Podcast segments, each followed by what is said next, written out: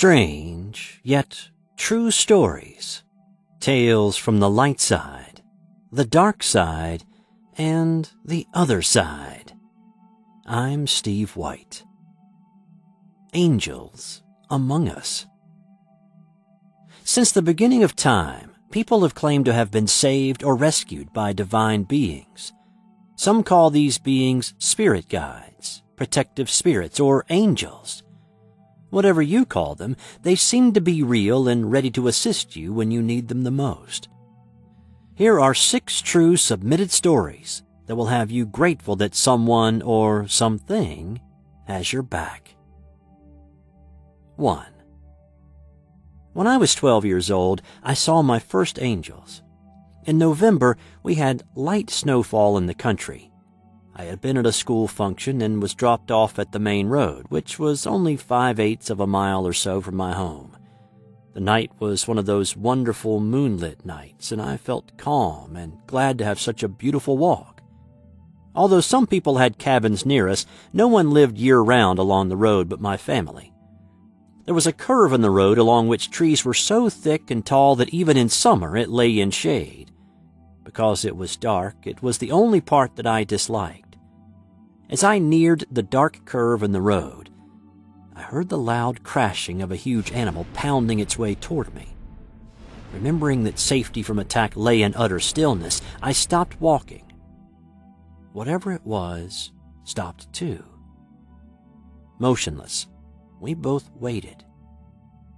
I began to pray to God to save me from the horror of being ripped apart alive.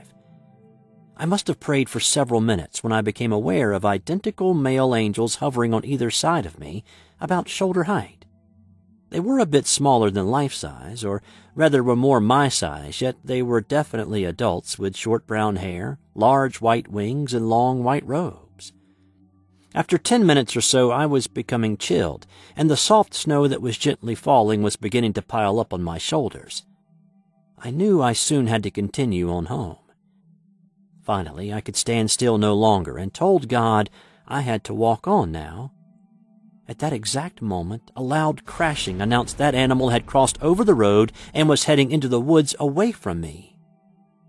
To my surprise, behind me coming over the hill was Dr. McClure and his two sons. They had just left their car at the main road and were making one of their rare winter visits to their cabin. I stood still from immense relief, realizing the animal must have heard them, and that was why it ran away. Dr. McClure was surprised to find me just standing in the road covered in snow. He expressed his concern and mild annoyance at my stupidity to allow myself to become so chilled. I told him why and what I had heard, but he didn't believe me until we entered the curve on the road.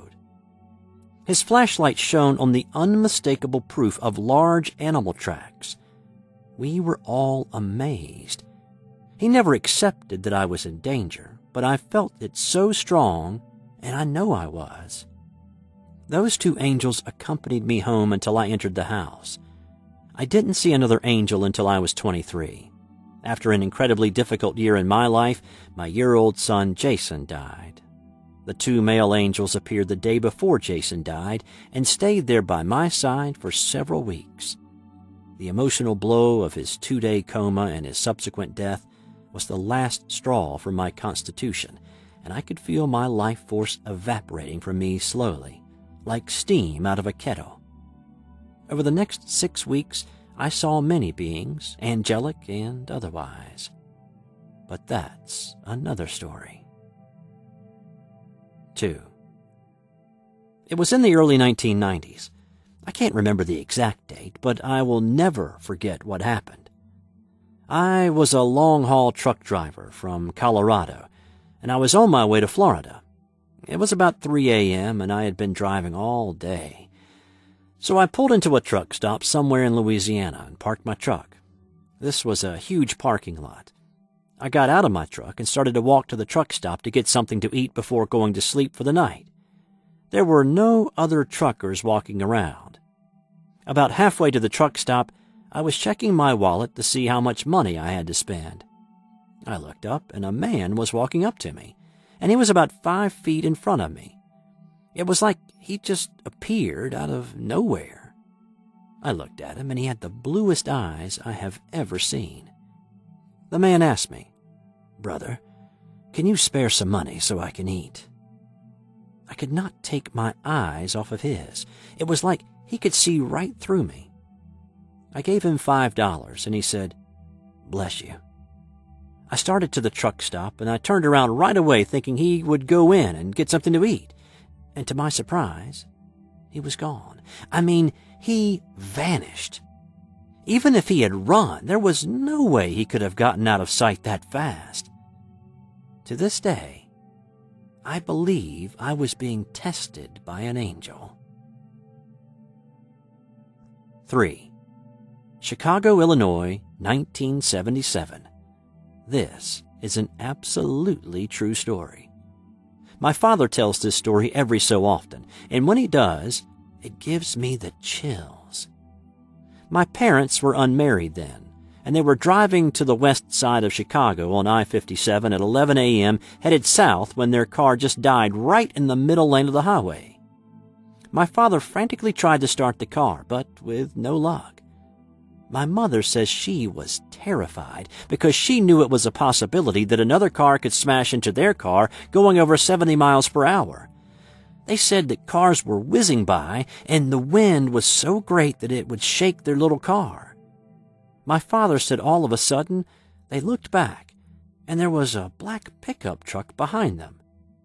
The truck was at a T shaped formation, and the driver's side door so close to my parents' back bumper that it could have been touching.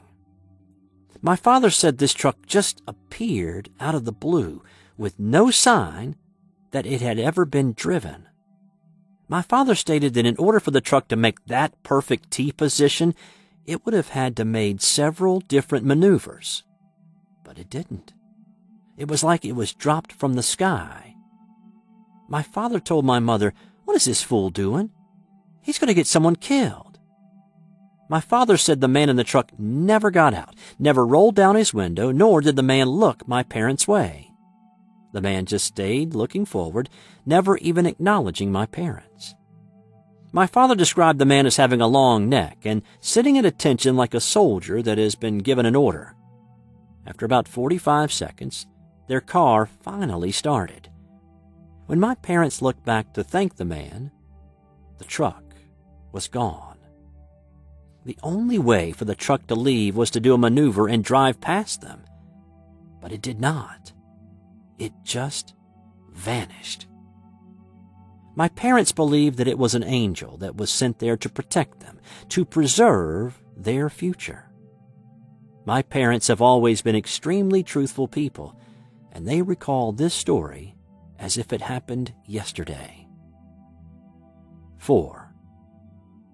This incident happened to my aunt 16 years ago. Being a devout Hindu, she used to go to a temple situated five miles away from her home in the city of Klang, Malaysia, every Friday evening.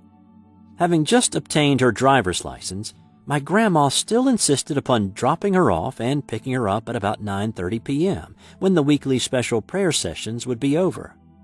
My aunt used to wait opposite the temple on a stretch of a road that was very poorly lit and isolated all those years back, unlike now. Since my grandmother would be only ten minutes late at the very most to pick her up, my aunt never had a reason to fear for her safety while waiting by herself. Well, it just so happened that one fateful September night, my aunt waited and waited for almost twenty minutes, and there was simply no sign of my grandmother. It was nearing 10 p.m., and back then my aunt did not even own a cell phone, so she could not contact her mother to find out what was holding her up. In truth, as she later admitted to me, she was terrified out of her wits, for it was already two minutes past 10 p.m., and she was stranded all by herself on a lonely stretch of road where drug junkies were known to hang out, and she had a long way to go. It was when she started to walk off from the spot where she had been waiting that she noticed a man standing a few meters in front of her, his figure encompassed by shadows. He walked out into the sole streetlight, putting his features into sharp relief. My aunt gasped out loud, when she noticed his complexion was as dark as the night itself. According to her, she had never seen a person as dark as that before in her entire life, and his extremely swarthy complexion was the only striking thing about this stranger apart from his height. He must have been well over six feet tall. He walked over to my aunt and asked her whether her mother was running late, as if he had known her her entire life. The funny thing was, my aunt did not feel threatened in any way by the mysterious appearance of this stranger, though she did feel slightly suspicious and apprehensive about talking to him. So she just nodded. He then asked her whether she had been planning to walk home on her own. She nodded again. He then said it was not safe for her to walk home alone at that hour of the night, and he offered to walk her home. Startled at the audacity of this man who had appeared seemingly out of nowhere, my aunt somewhat politely declined his offer and said she intended to wait for her ride to arrive after all. But then she was in a fix, for she did not want to stay there with this strange man. The man said nothing. He just stood back a pace and waited with my aunt. After what seemed like an eternity, Though it was only probably another 20 minutes later, my grandmother finally arrived. She turned to look at the stranger who had not budged all the while, jerked her head in some gesture of farewell. She ran to the car and got in. That's when she noticed something so strange and chilling that it gave her goosebumps. The stranger, who had been there a moment ago, had just vanished into oblivion. And the thing is that there was no way he could have left in such a brief lapse of time. In fact, in a split second. He was definitely nowhere down or up the road, and there were no trees of any kind or foliage on that particular road to hide him from view. Needless to say, my aunt was dumbfounded and shaken to the core, but she kept her silence and did not mention the stranger and his vanishing act to my grandma. But that was not all. When my aunt finally related the incident to my grandma a couple of days later, she told my aunt that she had not seen any tall, dark stranger standing next to my aunt when she had stopped the car in front of my aunt on that night, though my aunt knew for a fact that he was standing right next to her. In retrospect, all we could come up with to explain the inexplicable appearance and disappearance of the man is that he must have been her guardian angel and he was there to save her from whatever harm that might have otherwise befallen my beloved aunt. 5. My first child was born four months after my mother died. I was married in my hometown in Texas and started a family immediately. I began to notice my husband was very unstable and couldn't keep a job long enough to lay down roots but being from a very religious family, I stayed with him and did the right thing. Within two years, we moved to the city of Detroit, Michigan, so that he could pursue a career in his father's business. Like everything else, that lasted only a short time. We struggled financially, moved from one rundown rental to another, depending on the church for many things we needed just to survive. It was totally humiliating. After five years, our second daughter was born, and by that time I could tell my life was not going to improve unless I got out and made it happen. She was three when I made the painful decision to go back and start a permanent career, never to look back. This was one of the most serious decisions I had to make. I knew deep inside that I was making a major shift in my life from being a submissive wife to tough career woman, willing to do whatever it took to establish myself and provide a home for my children. I started going on interviews. My confidence was low, my experience sparse, since being able to do only freelance work while raising two children. But one day, feeling very hopeful, I went on an interview and for some reason the job seemed like answered prayer. It was perfect for me and I was down to my last ounce of hope for getting hired. Then the call came. I was turned down. I remember almost collapsing in my front room on the couch from exhaustion, disappointment, and hopelessness. I didn't understand why my life had to be so hard, so painful, and why didn't I get the job? In my spirit, I must have been crying out for my mother like a small child because I know she came and sat down right beside me. She put her spiritual arm around my shoulders and said, Glenda, you don't belong there. You'll find the right job for you. Although there were no words spoken, the message was loud and clear, and I was filled with such hope and calm and peace. Now, 15 years later, I am well established, successful, and able to give my children a good home and a mother's undying love. I remember that day like it was yesterday. Thank you, Mom. I know you're there when I need you. 6. There are numerous ways to help those in need if you open up your heart and are receptive to it said the rector of our Episcopal Church, closing out his particularly powerful sermon on this Sunday morning.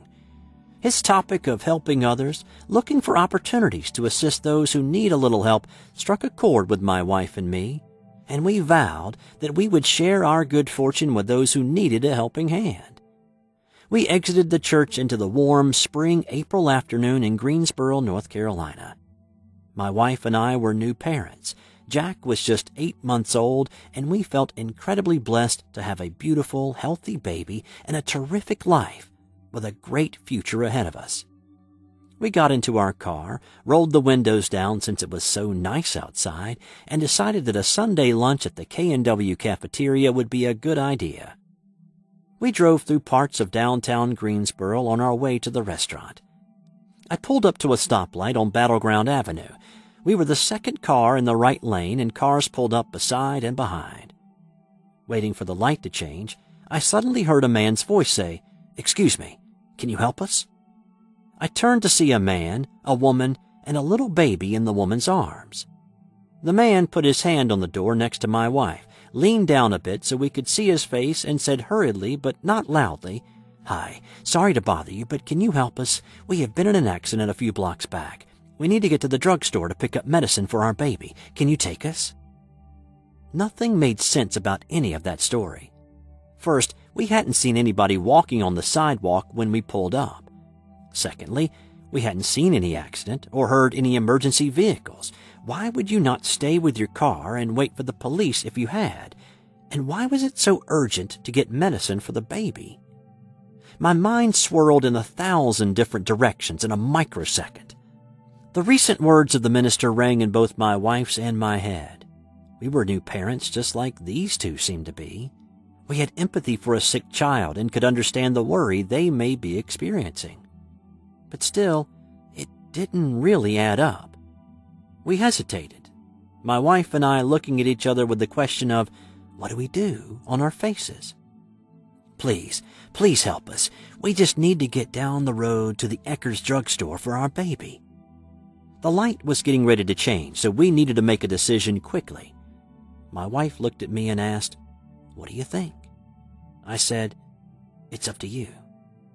She nodded a yes, and I was just about to hit the door locks to unlock the door and nearly ready to say, Okay, climb in, when to my left I heard the voice of an older woman say, No, don't do it.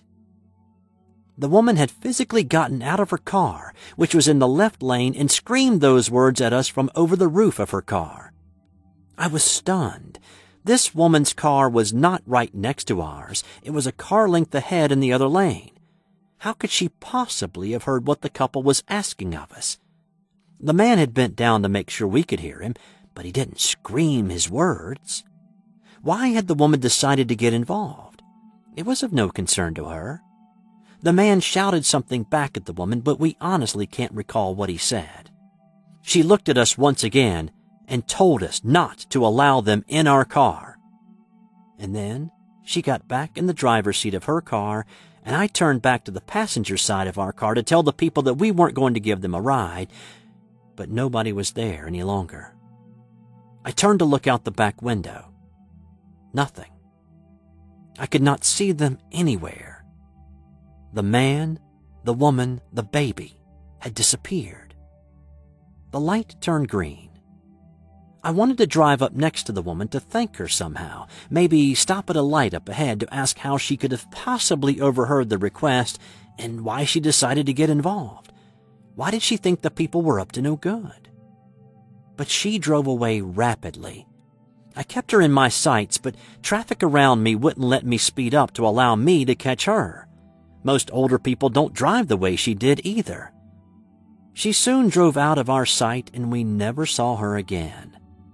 My wife, son, and I went to lunch as we had initially planned. We talked about the incident over lunch.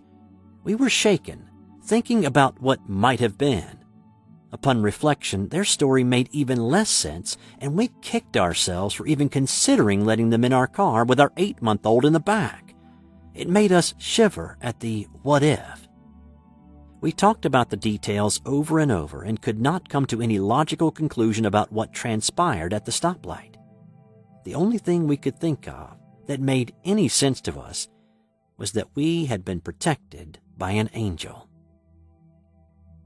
Hi, I'm Steve White, and this last story is my own. My wife and I still talk about it to this day. Our son is now 15, and we also have an 11 year old we continue to be incredibly grateful for all that we have and for our guardian angel protecting us on that beautiful spring day in 2002. You have just heard six true stories of angels among us. If you have a true story about your guardian angel or about any supernatural occurrence that has happened to you, let us know in the comments below or send us an email at strange but true stories at gmail.com. I'm Steve White. Until next time.